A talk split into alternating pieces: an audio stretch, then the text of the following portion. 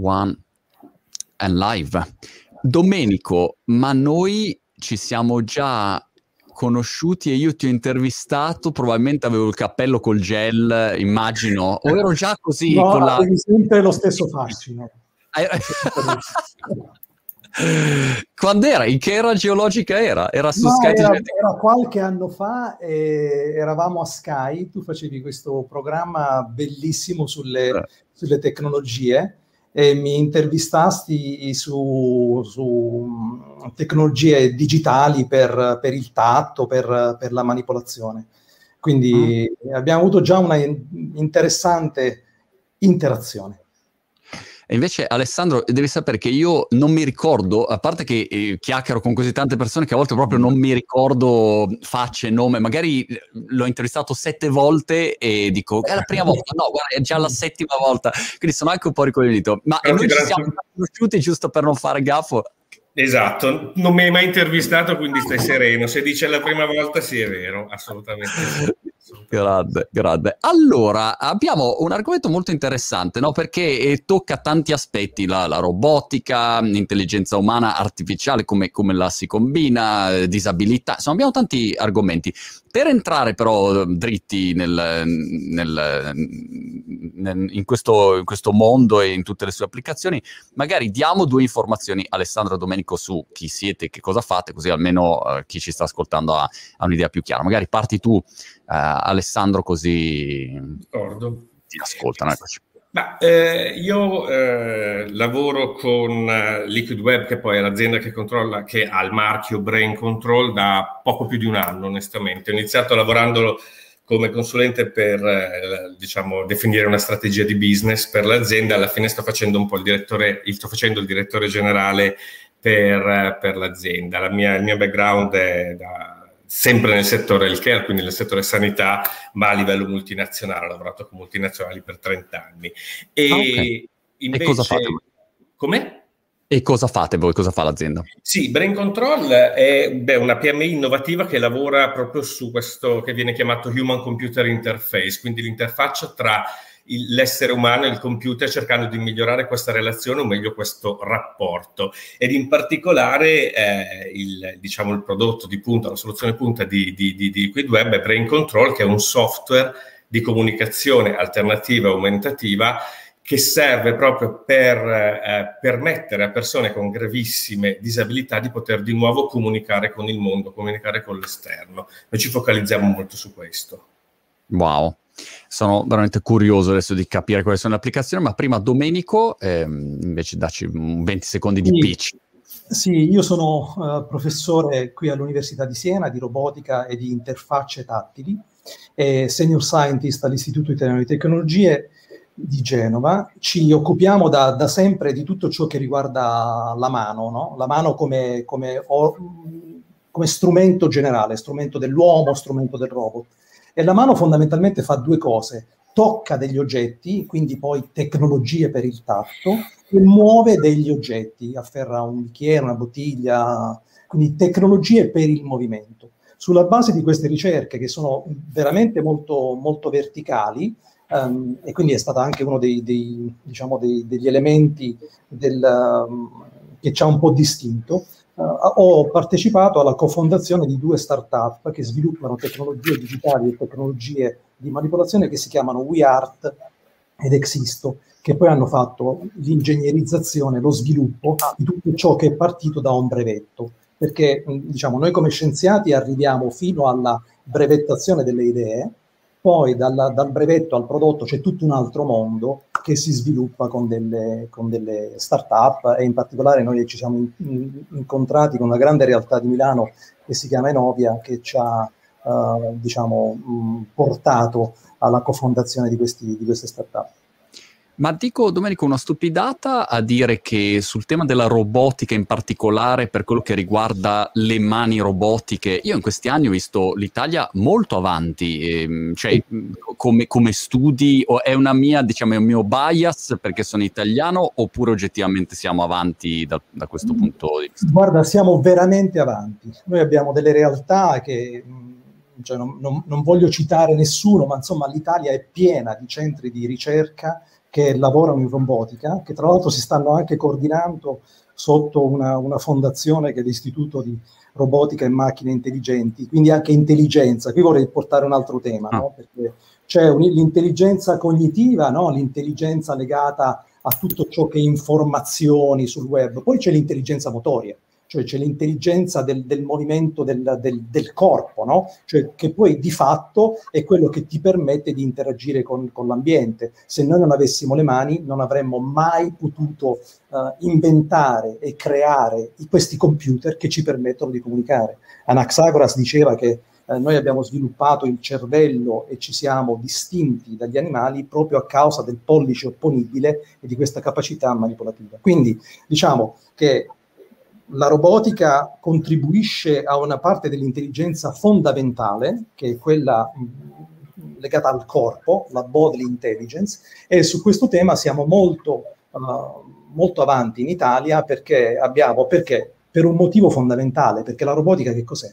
Non è altro che dominare le leggi della fisica e della meccanica. Noi siamo dei, dei, in Italia ci sono dei grandissimi scienziati, dei grandissimi ricercatori che conoscono, uh, diciamo così, la, la meccanica e la fisica, e, e poi abbiamo cominciato a fare ingegneria su questi layer scientifici che ha portato a, a questi strumenti robotici oh. che sono asserviti alle nostre esigenze. E quindi mani robotiche, Super, super, eh, è sempre bellissimo sentire ecco, che, che in Italia facciamo eh, grandi cose. Uh, tra le grandi cose, Alessandro, c'è tutto questo tema, diciamo, la risoluzione adesso la dico male e aiutami a invece magari dare il giusto contesto, però eh, risoluzioni di, di, eh, di magari di, di, problematiche che una disabilità o una diversa abilità, a seconda di come la vogliamo sì. chiamare, porta e, e, quindi tutto questo mondo dell'intelligenza artificiale come può ehm, bilanciare o, o, aumentare le capacità di una persona ehm, de- diventa secondo me molto interessante. Ecco, Vero. dimmi che cosa state facendo voi in particolare eh, che, che può essere utile da questo punto di vista e magari anche una fotografia di quali sono le giuste aspettative da avere, perché eh, io magari a volte mi dico, ok, ma domattina se ho, faccio un incidente, non so, perdo un arto e ho un problema, cioè ad oggi qual è la situazione? Come mi, che, che, aspettative posso avere rispetto a quello che è l'aiuto della robotica e intelligenza artificiale? Ecco, questo un po'. Sì. Ma come, come, diceva Domenico, in Italia in effetti è vero che la ricerca in questo campo sta, sta galoppando, ci sono davvero tantissime start-up, tantissime aziende che lavorano in questo, in questo settore, che è un settore molto ampio. Eh, Domenico parlava della mano, noi lavoriamo diciamo sul cervello, sulla mente, su, infatti ecco da qui il nome Brain Control e eh, l'intelligenza artificiale può assolutamente essere di supporto per garantire di, di, ricostruire quel gap che alcune persone a causa di malattie o di traumi hanno e non riuscendo più a comunicare. Noi siamo focalizzati in questo momento sulla comunicazione. Ci sono persone che eh, malati di SLA o altre malattie neurodegenerative che man mano che questa malattia avanza perdono eh, il controllo del proprio corpo. No? Eh, Domenico parlava della, dell'importanza del, del, eh, del, motorio, ma loro lo perdono. Ma più la malattia progredisce, perdono anche il canale comunicativo, quindi non possono più parlare e alla fine perdono anche le, le mobilità residue perché di persone che muovono il mouse con un movimento residuo del, del, del, dito, dello zigomo o con gli occhi, con i famosi eye tracker, abbiamo visto, ci sono diverse soluzioni, però arrivi a un certo punto in cui questo stato eh, viene chiamato complete locked in, quindi sei completamente eh, rinchiuso, come dice proprio la parola, eh, lucchettato nel tuo corpo, ma non puoi più eh, comunicare, non puoi più dire sto bene, sto male, rispondere ai tuoi cari, eccetera. Noi ci siamo concentrati su questo, quindi il nostro software cosa fa? Attraverso i segnali EEG intercetta quelli che sono gli impulsi che il cervello fa facendo un determinato pensiero e portandoli ad una macchina, quindi selezionando una risposta. Ora, eh, questo che può sembrare una cosa semplice, come avere l'opportunità di utilizzare la mano, di schiacciare il tastino dove c'è scritto sì, stai bene, sì, stai bene, no, ho fame, ho freddo, eccetera, Per alcune persone questa è una sfida invincibile, nel senso che non potranno mai farlo perché non riescono più a fare. E l'idea di eh, ridare tramite questo software che è basato su un'intelligenza artificiale di carattere debole, poi ne possiamo parlare, eh, ridà la speranza, ridà il contatto a queste persone, oltre a, a trainarle a fare utilizzare la mente, quindi a farle uscire un po' dalla gabbia in cui sono state rinchiuse. E che interfaccia usi? Cioè, o, o concretamente che, che, cosa mi metti? Mi metti degli elettrodi in testa, mi metti... Che esatto, Esatto, è, è, molto semplice perché la, il bello di questo è la portabilità eh, e la, la, facilità, di, l'usabilità possiamo dire, no? perché è un caschetto eh, che viene posizionato sulla testa del paziente, non c'è bisogno di gel, di cose particolari, ah. devono essere bagnati i sensori, ma il nuovo modello eh, permette di bagnarli da fuori il computer o il tablet su cui viene trasmesso ti indica se c'è qualche sensore che non è sensibile e coprono praticamente tutta eh, la, la, sfera, diciamo, la, la scatola cranica, quindi la sfera del cervello per intercettare questi input. Sul computer tu hai a scansione delle risposte predefinite, soprattutto per certi livelli, no? perché diventa molto difficile il discorso della composizione, della composizione della parola e le persone riescono a rispondere. È davvero un sì o un no per una persona che magari è mesi che non comunica con i propri cari, è, è un certo. successo incredibile ed è molto bello vedere quando succede assolutamente. Per Quindi cui io ti posso sono... chiedere, stai bene e tu semplicemente mh, mm, pensi sì e, e, sul... Pensi di spingere, praticamente il, il ah, ok, ah, okay. io penso di spingere il sì o il no. Ok. Esatto. okay. Quando la casella del sì si illumina, è proprio a scansione, tu fai il conto di avere sì, no e non so, e il cursore si sposta. Quando è sulla tua casella del sì, tu immagini di spingere con un pensiero eh, che, che, devi fare di, di, un oggetto che si allontana e quindi con questo attivi determinate onde che il sistema ha imparato a riconoscere e quindi ti schiaccia come se tu schiacciassi il cursore.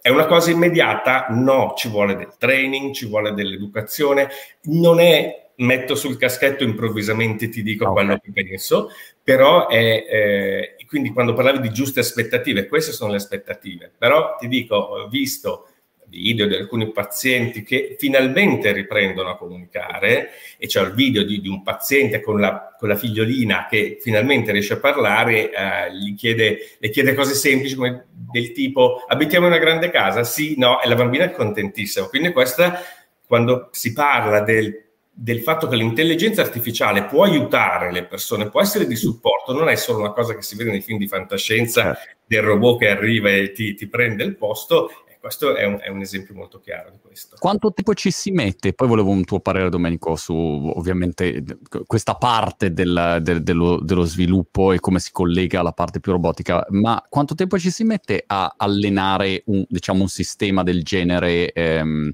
per poter essere poi operativi? Ma eh, il, la persona quindi ovviamente dipende molto dal paziente, è inutile dirlo, perché la malattia stessa, se prendi la SLA, ha una degenerazione che può essere diversa da persona a persona. Il training in questo momento viene fatto dai nostri specialist che sono logopedisti però, quindi persone con una formazione clinica che insegnano al paziente a formulare certi pensieri.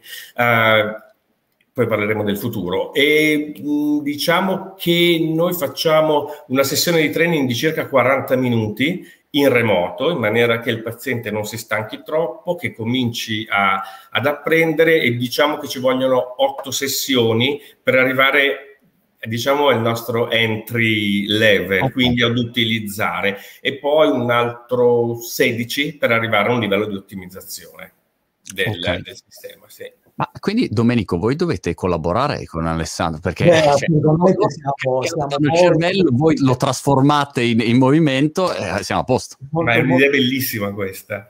Sì. Guarda, sì. Il, mm, cioè queste, queste, tecnologie, noi, noi, come esseri umani no, abbiamo sempre avuto um, una voglia di, di, di aumentarci, no? di, di, rompere i limiti legati alla nostra, uh, al nostro alla nostra fisicità, anche ora, no? stiamo fondamentalmente comunicando attraverso tecnologie che ci permettono di spostare la mia voce vicino a te, eh, il mio orecchio vicino a te, cioè, quindi abbiamo sempre avuto un'esigenza di, eh, come dire, di spostare al di là dei nostri limiti i sensi, no? la percezione, il, il, fare qualcosa. Vogliamo sempre, che io chiamo tecnologie aumentative. Tecnologie aumentative.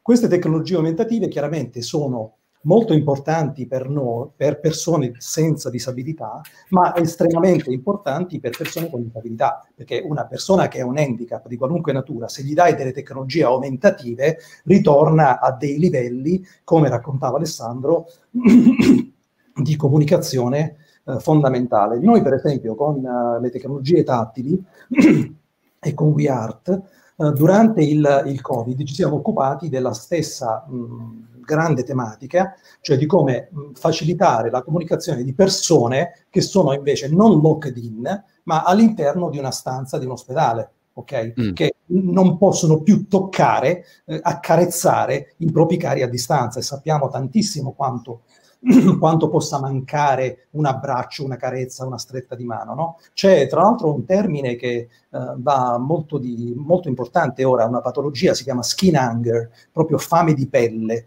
cioè quando siamo stati chiusi nella nostra sfera del, uh, vincolata dal, appunto dalla, dalla, dal distanziamento sociale, n- non potevamo ammettere che nessuno entrasse nel, nel nostro spazio, si chiama peripersonale, no? per toccarci.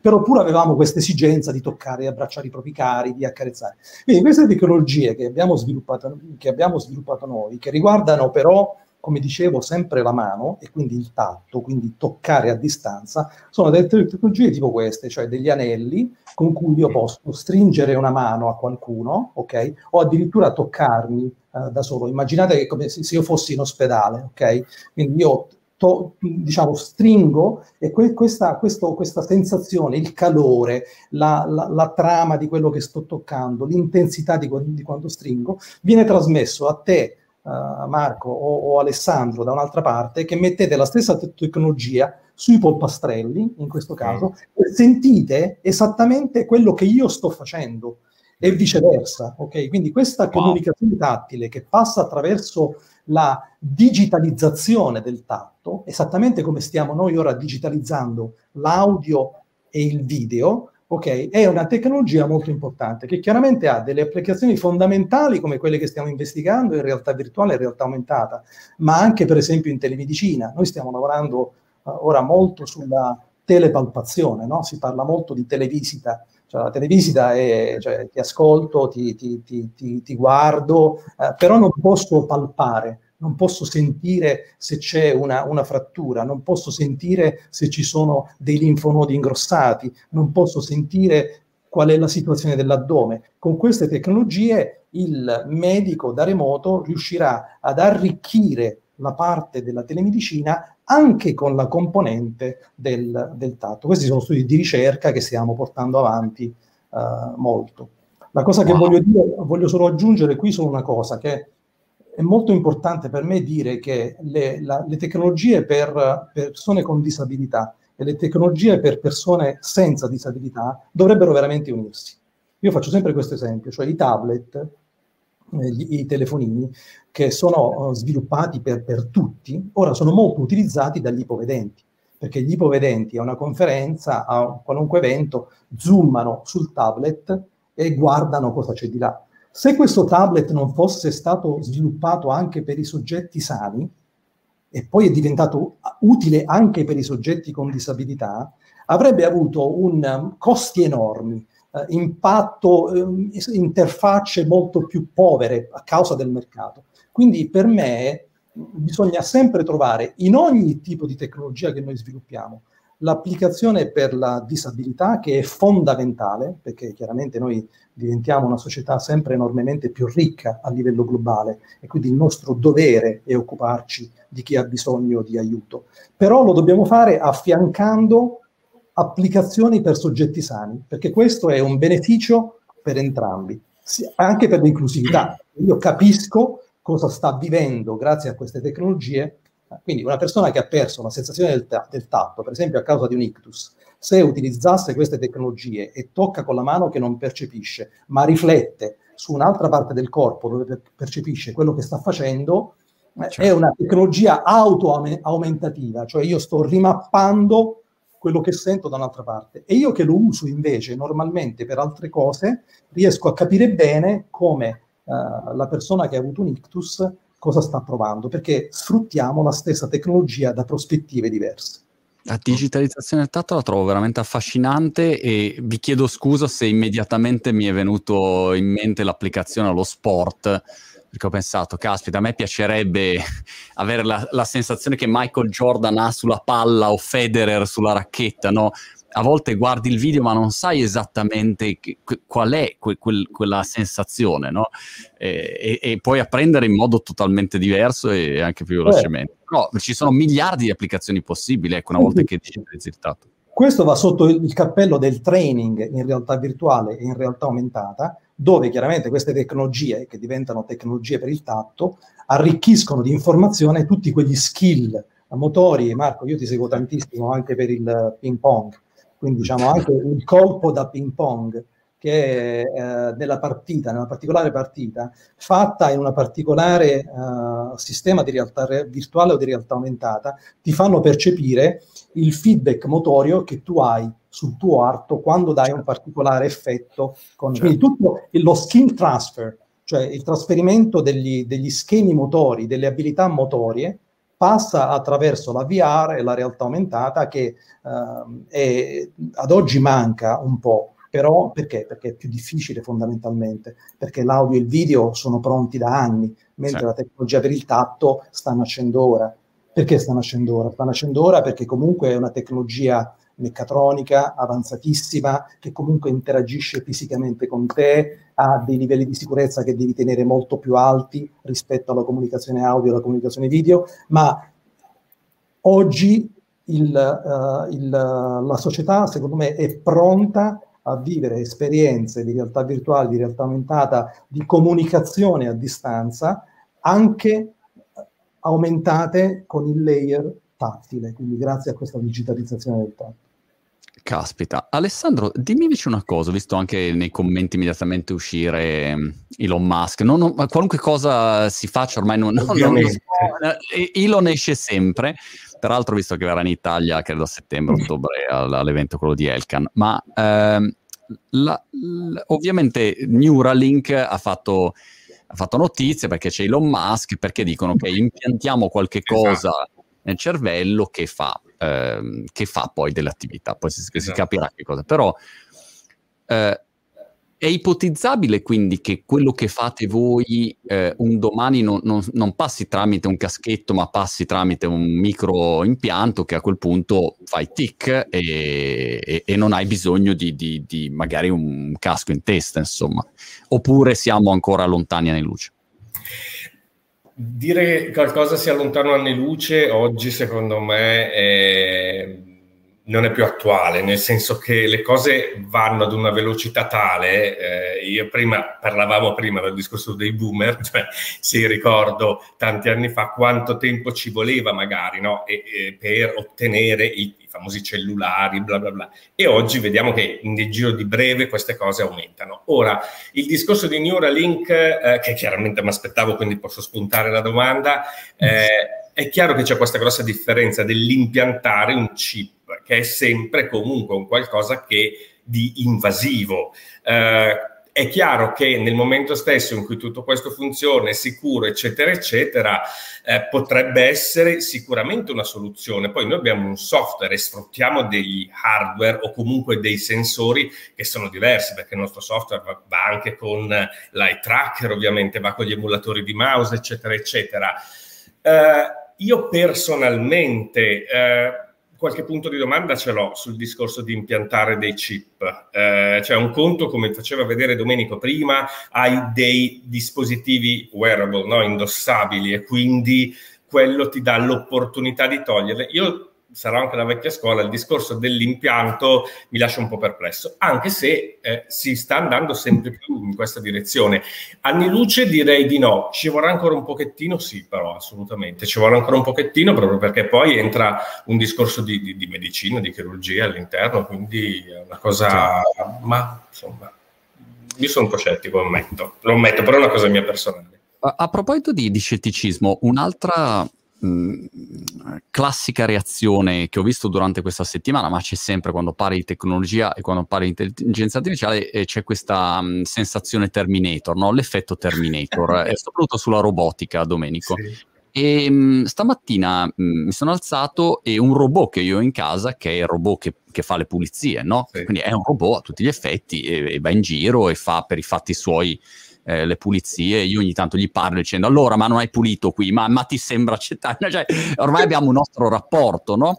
E, ehm, e, e pensavo, è incredibile, no? Perché uno eh, ha avuto in testa queste immagini dei film, dei robot fatti in un certo modo, ma la verità è che poi hai miliardi di applicazioni robotiche che non hanno nulla a che vedere con Terminator, eh, ma tu le usi uguale se sono utili e magari sono anche molto soffici, non so, ho visto appunto delle applicazioni dove no, il robot non è fatto di, di, di, ferro e di acciaio e di adamianto, ma è una roba morbida che ad esempio pulisce i piatti, non lo so.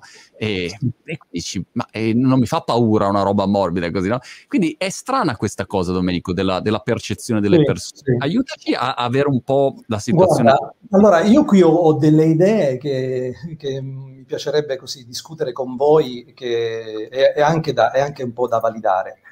Quindi, eh, quindi, sono cose veramente innovative no? che stanno nascendo. Sicuramente quello che tu hai detto ora è la soft robotics, quindi c'è un aspetto meccanico, quindi se io vedo un oggetto, diciamo, molto di metallo che si avvicina, lo percepisco quasi come un'auto, no? tendo ad allontanarmi perché se invece è un oggetto morbido, magari un palloncino gonfiabile, Uh, ora mi viene in mente, ora non mi ricordo il nome, de, il nome, del film, però c'era un tipo un robot che un cartone animato della. Ah, della beh, certo, sì, sì. Esatto. Heroes, Hero 8, una roba esatto, del genere. Esatto, esatto quindi c'era il robot all'interno, quindi tutto morbidoso, no? E quindi chiaramente mi viene più naturale avvicinarmici, no? Perché penso che mi faccia, tecnicamente ha una cedevolezza tale per cui non mi fa male. E quindi questo è un aspetto, diciamo, importante.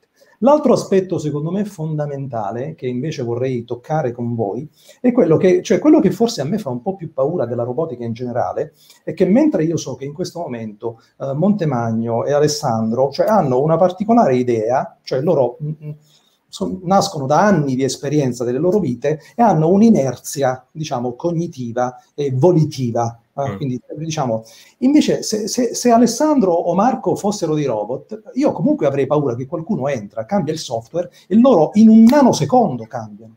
Cioè, la macchina può cambiare il suo approccio all'ambiente circostante in un nanosecondo, perché semplicemente gli cambi il software. Noi anche abbiamo, tra virgolette, un software, però è un software che non si cambia così facilmente, no? Cioè cambia con gli anni, con... quindi io eh. tendenzialmente tendo a vederti come eri un mese fa, no? nella nostra interazione. E questo un po' mi fa paura.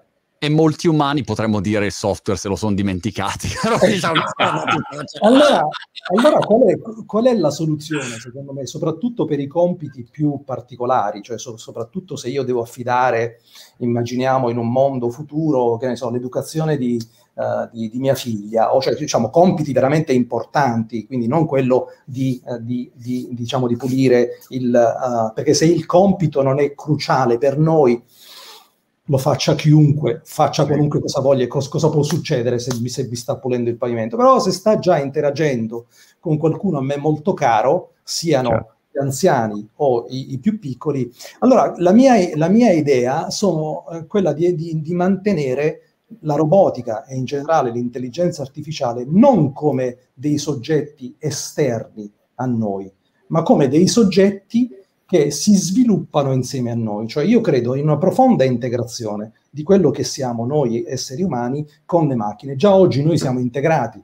con i nostri telefonini, cioè la nostra memoria oramai è un po' più limitata perché tutte le foto sono, sono lì, però abbiamo un po' di difficoltà a pensare questa cosa, che questa cosa possa succedere con, con, con le macchine, con i robot. Allora a me piacerebbe avere un mondo in cui i robot che io avrò in casa li posso programmare, però il il compito finale, la decisione finale, sono io a prenderla, ok? Quindi li vorrei vedere come estensioni della, della, nostra fisicità, del nostro essere umani, più come persone, diciamo, agenti esterni che fanno qualcosa con me.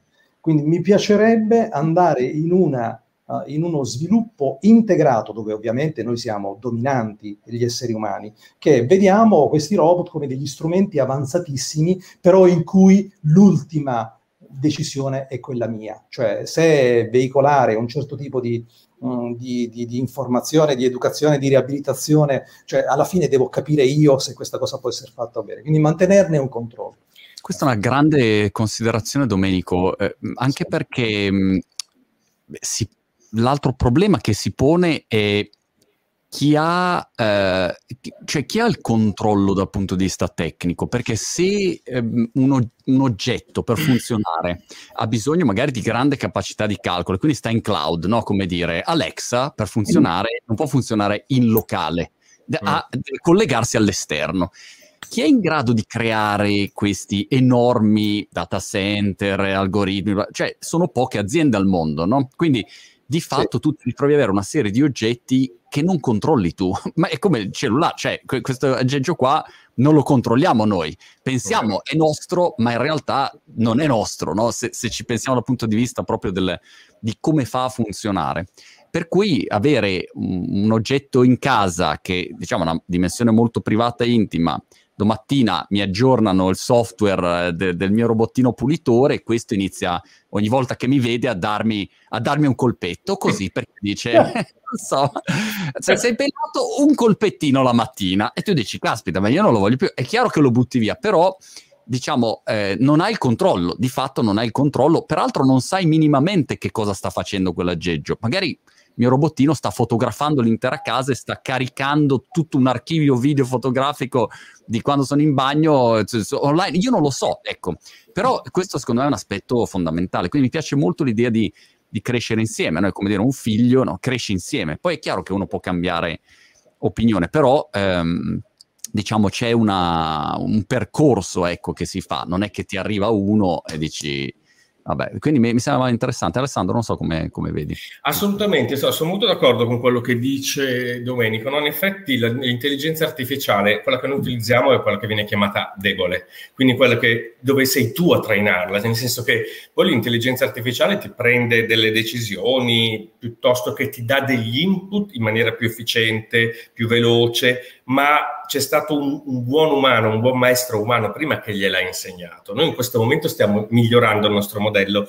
Uh, mi, mi, ricollego a quello che dicevi, non mi ricordo più se fosse mercoledì o meno, uh, c'era una, una sessione con Patrizia, adesso non ricordo più il nome, questa professoressa comunque dell'Università di Siena che parlava della proto design Mm? Ok, e diceva il modello non può essere subito perfetto, no? il nostro modello funziona, ma chiaramente come tutte le cose può essere, eh, può essere eh, migliorate. Quello che noi stiamo facendo è proprio di registrare i modelli di pensiero, perché possono essere anche diversi delle persone, e fare in modo che il, il nostro software riconosca questi modelli di pensiero sempre meglio, sempre più velocemente. Ma per fare che cosa? Per garantire una migliore connessione tra il il paziente, in questo caso comunque l'utente, l'utilizzatore e, e, e la macchina. E quindi eh, però siamo noi a dare i limiti all'intelligenza artificiale, cioè la usiamo come dice un po' eh, Domenico, no? eh, se l'intelligenza artificiale fa sì che ci sia il robottino che mi lava i piatti, me li lava benissimo, fantastico, chi se ne frega.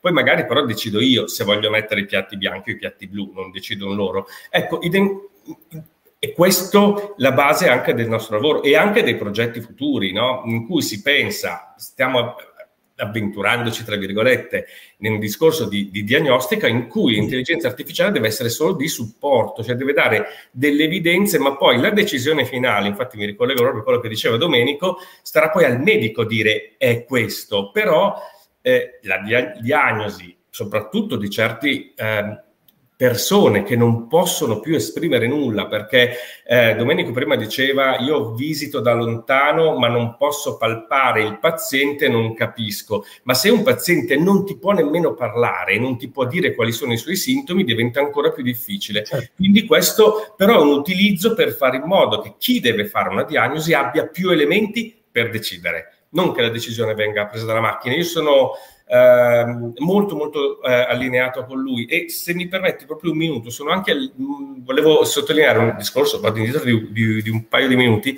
quando Domenico diceva del discorso di utilizzare le macchine, eh, i software, non solo per gli abili ma anche per i diversamente abili e, e anche viceversa. Noi ci siamo focalizzati molto sul risolvere problemi di grazie a Dio di poche persone, perché grazie a Dio non sono tante le persone che sono in questo complete locked-in status, però poi da lì eh, abbiamo visto come declinando il nostro software con soluzioni semplici che possono utilizzare anche parte persone normodotate, ma anche persone che hanno magari una disabilità un po' inferiore rispetto a quelle che sono completamente bloccati. Per cui, grazie al nostro software, adesso si può pilotare un avatar e visitare come se fossero in persona delle mostre, per esempio in un museo. Quindi eh, il discorso di poter ampliare quello che noi abbiamo trovato eh, anche ad altri settori. Parlavate di sport ed è vero che ci sono i sensori, ma ci sono anche dei modus operandi della mente che fanno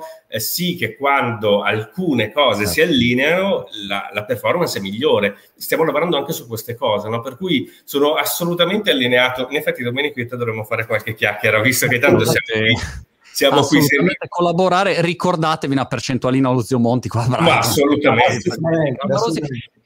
però ecco la mia provocazione è questa nel momento in cui Facciamo l'esempio del ping pong, così per fare un esempio a caso. Sì, Mettiamo, um, io vorrei avere la capacità decisionale di, non so, il più grande giocatore, Fan Zendong che, o Malong, che sono i più forti giocatori al mondo in questo momento. E, um, ovviamente loro non è solo un problema di, di, di, tecnica, di tattica, di preparazione, è proprio un problema di, di che cosa decide quel giocatore in quel momento, no? come que- per qualunque sport. Ronaldo ha in un nanosecondo la capacità di dire ok, adesso dribblo a sinistra, bam, e in- inaspettatamente spiazza tutti, no? Quindi per lo sport ho questo, ho la capacità di vedere la palla, eh, come fai a, a, rispondere al servizio? Federer vede un servizio e capisce dove va. Se io guardo il servizio non capisco dove va, è proprio una serie di modelli che lui ha in testa che poi determinano delle decisioni. La mia provocazione è questa però, nel momento in cui uno è in grado di, come dire, eh, leggere questo tipo con uno strumento. Ad esempio, Alessandro, hai, hai, il vostro elmetto o qualunque tipo di aggeggio che legge quei, quei, quegli schemi, modelli mentali, segnali. E, e, ce li ho, no? E io ti posso dire, guarda, vuoi il modello mentale di Federer? Se metti sul caschetto, tu pensi come lui. Allora, io lo prendo domattina, ovviamente, no? Questo sistema. Perché eh, cioè, è ovvio, divento un giocatore più forte, no? Peraltro non ho eh, nessun tipo di, di altra problematica, però il problema è questo, che mm. come lo faccio su Federer, a quel punto dico, aspetta però, perché io fa- faccio la lista delle cose su cui decido malissimo nella vita ed è infinita. Allora dico, perché devo, non, non, posso fare la stessa cosa con Warren Buffett sugli investimenti, eh, il mio amico che è un fenomeno a fare il recruiting delle persone per fare la serie... Cioè, e inizio a avere no, una serie di modelli che non sono miei. Quindi sto delegando all'esterno a qualcuno a, o a qualcosa che decide meglio di me. Quindi, come dire, lentamente sposto la decisione di quello che deve essere fatto da, da me, la decisione finale la prende qualcun altro. Non so se se dico una cazzata o, o sembra una provocazione che ha senso. Io qui, se voglio continuare a, a insistere su questa provocazione, è che tu quello che stai dicendo è che l'intelligenza artificiale, sia essa cognitiva o motoria, Um, rifacendo per esempio l'esempio del, del, del, robot che gioca a ping pong, io potrei immaginare un robot che gioca a ping pong che potrebbe, ide, mondo ideale, siamo tra un certo numero di anni, la, roba, la robotica, l'intelligenza artificiale è così potente, è diventata così, così eccellente che abbiamo un robot umanoide che è praticamente una, cioè una copia di, di, Federer, ok? Sì. Spettacolare. Però poi arriva Montemagno e dice no, ci voglio mettere un pochino del mio lì dentro, ok? Quindi cosa fai? Diciamo, questo, questo, robot è controllato da un'intelligenza artificiale che è Federer, ok? Artificiale, più ci sei tu. Questo si chiama, nel, in ambito tecnico, si chiama shared control, cioè controllo condiviso. Cioè una parte è controllata dall'intelligenza artificiale, una parte sei tu. E sei proprio tu, Marco, che scegli con delle leve cosa controllare di più, se il colpo finale oppure se l'approccio con la racchetta, ok? Dipende da quali sono, sei tu il decisore finale che decide cosa prendere in, uh, di Federer. E quindi tu potresti in questo modo, cosa, cosa, succede poi? Che con queste tecnologie tattili di comunicazione remota, io prendo il tuo corpo, ci metto questi dispositivi wearable e lo mappo sul robot Federer, ok? Quindi su Federer arrivano i tuoi comandi in teleoperazione e i comandi dell'intelligenza artificiale certo. condivisi e tu scegli i pesi per imparare delle cose. Questo però è, diciamo, è una risposta alla prima parte. L'altra parte che tu stai dicendo invece è molto più sfidante, perché noi stiamo dicendo sostanzialmente questo, che l'intelligenza artificiale, la robotica, porterà a livelli altissimi tutti noi, cioè, diciamo, è quasi come se io avessi un, un QI, un quoziente intellettivo basso, con il mio complemento di intelligenza artificiale non divento molto diverso da Montemagno, che è un quoziente intellettivo elevatissimo, che però si è completato con la sua intelligenza artificiale. Quindi, se vogliamo, noi tutti singoli diventeremo in un mondo, qui stiamo parlando di, di, di ultra futuro, ok? Sì. Quindi stiamo, diciamo, immaginando, diventeremo tutti parimenti intelligenti possibilmente non ci sarà più differenza se assumere me o assumere qualcun altro nell'azienda di Montemagno, perché comunque c'è il complemento delle AI che, certo. eh, che, che, che, completa. E allora dove si gioca, secondo me, che è quello che stavi dicendo tu e provo a riprenderlo,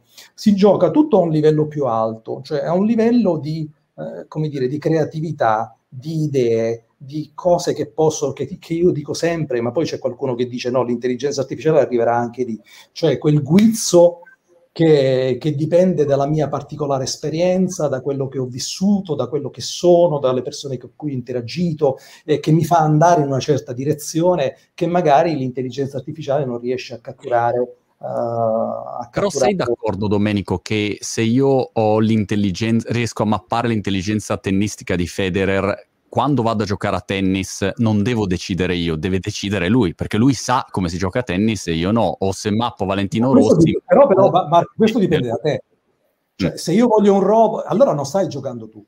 È proprio quello il concetto. Cioè, io vorrei che tu decidessi, voglio giocare io con il corpo di Federer. Se tu mandi Federer al posto tuo, mm, cioè, questo è un altro game. Cioè, qui mm. il problema è come ci aumentiamo noi.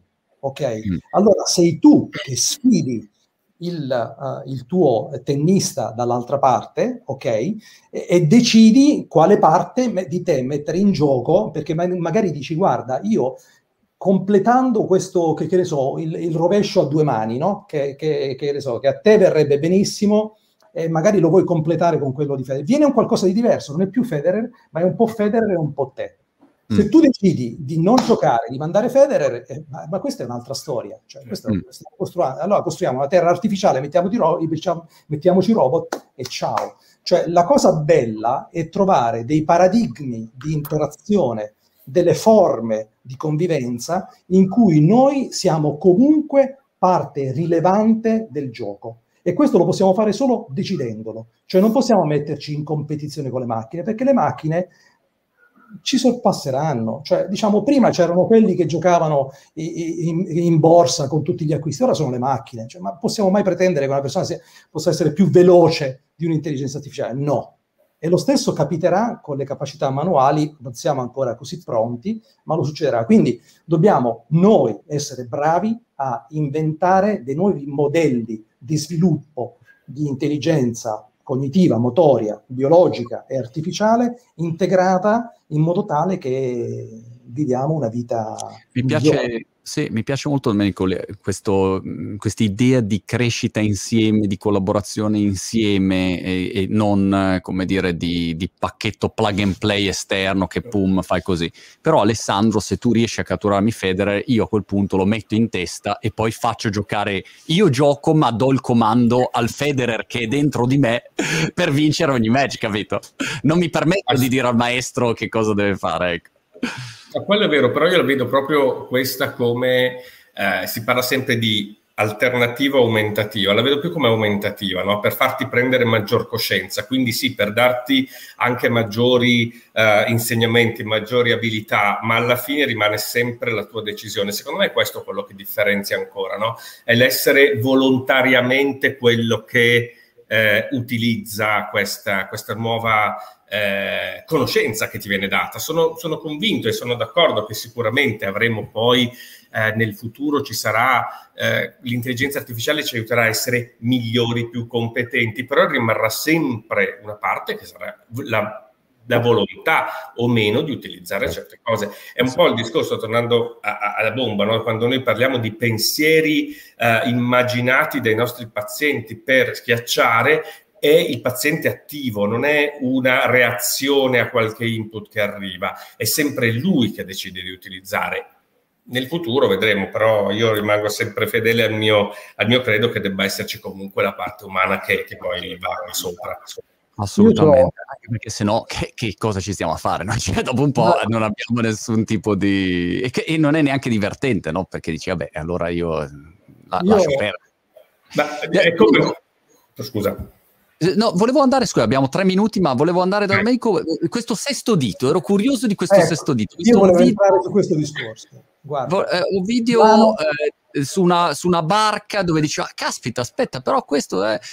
aiutami a, a, a capire di Guarda, più. Faccio anche una piccola, non è una demo ovviamente, ma immaginate che io uh, abbia avuto un ictus, ok? Sì. Quindi sono rimasto con la mano, con la mano chiusa, ok? Quindi non riesco più ad afferrare degli oggetti se io non riesco più ad afferrare degli oggetti, quindi, ma non posso fare tantissime cose, non posso versare la, la, l'acqua nel, nel, bicchiere, non posso lavarmi i denti la mattina, non posso fare qualsiasi altra cosa. Allora, diciamo, intanto questo è un, un fattore diciamo, molto importante perché la robotica si, si, era concentrata moltissimo sugli amputati. Vabbè, gli amputati non hai la, la mano, metti una protesi, ok. Sì. Però quando la mano è anatomicamente presente, ma non è più funzionante, devi inventarti qualcosa in più. E cosa ti manca per afferrare degli oggetti se non un pollice opponibile in più? Quindi noi abbiamo inventato questo sesto dito robotico, ok? Che è un dito robotico che ovviamente ora non mette in funzione, ma si, si mette in attività con un altro, diciamo, questo per esempio è un robot che potrebbe lavorare in autonomia, ok? Ma il soggetto preferisce comandarlo lui, cioè certo. preferisce certo. avere il controllo, l'agency del robot, perché lo sente come un'estensione del suo corpo. Se questo fosse un robot che si chiude indipendentemente dalla mia volontà, certo. mi sento strano, perché certo. mi sento come una parte del mio corpo che io non controllo. Così se posso fare un piccolo inciso, con un esempio che, che, che forse tutti comprendono, è vero che io nella Tesla sono uh, completamente autonomo e mi porta, però se io quando ne prendo un minimo il controllo, io ho una maggiore soddisfazione nella guida okay? o una maggiore sicurezza. Quindi questo sesto dito robotico che ti permette di riavere la capacità prensile di afferrare degli oggetti, tra l'altro è, anche noi siamo un po' ossessionati dall'indossabilità, è, è, è un braccialetto che si arrotola intorno al polso e diventa un dito solamente quando c'è eh, necessità, ok? Quindi perché la, la parte del, della mano chiusa diventa una specie di palmo, invece il pollice robotico fa, fa il ruolo che, che non è. Quindi sono estensioni del proprio corpo, perché l'altro, l'altro, tema importante è quello che noi stiamo potenziando molto la parte cognitiva e poco la parte fisica. Quindi in un futuro, anche con Neuralink, ci troveremo degli esseri umani con un, con un cervello certo. potenziatissimo. Però il corpo è sempre è quello... Il fisico di Danny DeVito, esatto. Anatomicamente uguale. Queste estensioni robotiche, anche indossabili, aumentano le capacità motorie. Ora non voglio ritornare al tennis che tu puoi giocare con tre racchette contemporaneamente, no? Perché magari c'è. Però già mi hai dato lo spunto. Tu sai che dopo io ti chiamo e ho bisogno di quella Jeju lì perché. esatto, capito? Perché a quel punto sei in parte tu e in parte Federer che è mappato su quel dito certo. che comandi e quindi state collaborando e tu stai imparando delle cose. Quindi, cioè, voglio dire, la robotica può essere di tipo aumentativo nell'intelligenza sensorimotoria, quindi del movimento, ma anche nella, nel concetto del, del, del, della robotica aumentativa, io essere umano ne voglio tenere il controllo, in parte, non di tutto, ovviamente, le cose più low level. È un po' anche come quando tu organizzi le tue, le tue start-up digitali. tu deleghi, ma ci sono dei task che hai tu in mano, sempre forse più di alto livello, ok? E questo è esattamente quello che deve succedere con la robotica, cioè la, il robot è una specie, diciamo, di, di startup dove tu deleghi tante cose, ma gli aspetti Q, cioè quelli più importanti, sei tu l'ultimo decisore. E lì io vedo qualcosa di te in quel sì. robot, quindi la vedo come una tua estensione. Se tutto autonomo non c'è più, cioè se, se, se la startup va da sé e, e Montebagno controlla solamente alcune cose una volta l'anno, non è più una tua startup. Chiaro. Molto, molto, molto interessante. Alessandro Domenico, è stata veramente di ispirazione, spero che sia stata eh, anche utile, abbia aperto un po' così dei ragionamenti, delle idee, de- degli scenari, delle visioni su, su, dove stiamo andando già oggi. E... Ma magari ditemi realisticamente, secondo voi, ci ritroviamo 4-5 anni. E qual è la situazione nel tuo settore Alessandro e qual è per te Domenico la situazione nel tuo? Ma nel mio, nel mio settore sicuramente c'è stata un'evoluzione ulteriore per cui il supporto a queste persone con queste barriere eh, comunicative non solo, sicuramente aumentato. Ci sono dei progetti che stanno partendo, uno dei quali con Questit eh, stiamo partendo adesso di collaborazione per cercare di supportare ancora di più. Sicuramente avremo ah, nuovi, nuovi uh, dispositivi che saranno più sofisticati, un software o un modello comunicativo che sarà, sarà migliore e riusciremo a fare queste mappature di cui avete parlato perché è uno dei dei due progetti che abbiamo in corso sulla diagnostica, che va un po' oltre la diagnostica, proprio per cercare di, di avere questi insegnamenti, di avere questi, questi, questi, supporti per migliorarsi tutti in diversi settori. Abbiamo parlato molto dello sport, assolutamente nello sport, ma vengono in mente settori come la difesa, vengono in mente settori anche come la propria performance, come manager, eccetera, perché no? Quindi andare oltre, ma sempre con una visione di supporto alle persone. Questa è la mia mm. visione tra, tra qualche anno. Come manager cosa intendi? Le capacità di prendere decisioni, no? Perché le mm. decisioni non la prende solo Federer quando arriva la pallina, certo. ovviamente, ma anche un manager è chiamato, soprattutto se sei ad alti livelli, a prendere n decisioni al giorno e non sempre hai del tempo per farlo. E ci sono delle volte in cui la decisione comunque riesce a vedere il problema, a volte no. Perché? A volte sì, a volte no. Cerchiamo di capire non solo quali sono i tuoi pensieri, la cultura, che sono assolutamente importanti, e l'esperienza, ma anche cosa scatta in te, no? quali sono i rapporti che ti possono arrivare da vari sensori. Non voglio parlare oltre perché siamo veramente molto agli albori, quindi devo ancora capire bene questa idea, però se tu monitori diversi input che arrivano da te, puoi capire qual è il paradigma tuo di, di, intelligenza umana che ti fa prendere questo e ti fa migliorare le tue performance anche a livello lavorativo, secondo me. E Domenico invece? Dunque Marco, intanto nel brevissimo termine, te, in breve tempo avremo uh, immediatamente questi trasferimenti tattili nel, per il trasferimento delle abilità motorie, no? quindi imparare il ping pong, questo grazie anche alla startup che stiamo sviluppando. Così come uh, avremo... Ripeti il nome, Domenico, scusa per la startup. WeArt.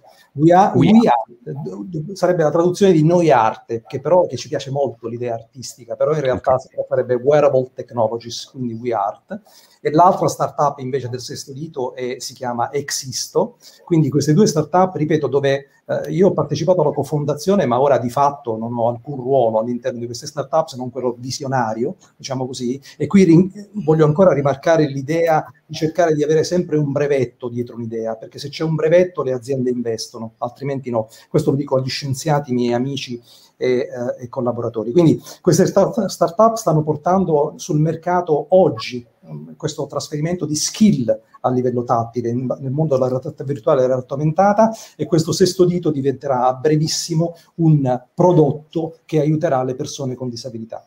A lungo termine quello che succederà è che noi oggi potremo aggiungere a questa teleconferenza quella che si chiama il body language, cioè quel, quel, quell'idea di presenza, cioè come se io avessi Marco e Alessandro qui con me grazie a queste tecnologie tattili. Perché? Perché il tatto, se io sento toccarmi da te a distanza, è come se tu fossi entrato nel mio spazio peripersonale, mm. quindi ti sento. Quindi stiamo lavora- lavorando su una serie di, di, di idee di telepresenza basate sul layer tattile, quindi sulla comunicazione tattile, che sono importanti.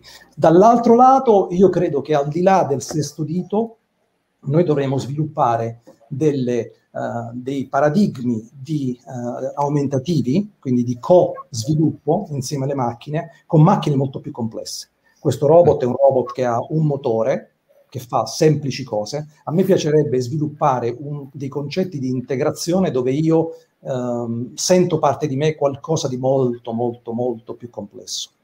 E quindi mm. mi vedo sempre in forma plug and play. Quello che diceva Alessandro lo vorrei, lo vorrei sottolineare. Cioè non dobbiamo mai diventare dipendenti dai nostri telefonini e dalle nostre macchine. Quindi l'idea dell'invasività mi convince fino a un certo punto. Il plug and play, cioè ti metti un abito e te lo togli, mi piace di più. Quindi dobbiamo sempre mantenere una, una natura, come dire, come bio, no? Cioè, ora, mm prendo il food, dobbiamo sempre essere in grado di vivere la nostra realtà solo, diciamo, con le nostre capacità uh, sensoriali e motorie e cognitive. In più dobbiamo sviluppare delle interfacce molto smart, plug and play, che non ci trasformano, che ci potenziano per poter competere con le macchine, perché alla fine sarà, una, sarà anche una competizione con queste intelligenze. Quindi se io mi potenzio, posso competere. Se io rimango così, cioè o non le sviluppo più, cioè cancelliamo il progresso, oppure chiaramente queste macchine certo, faranno mille cose, chiaro.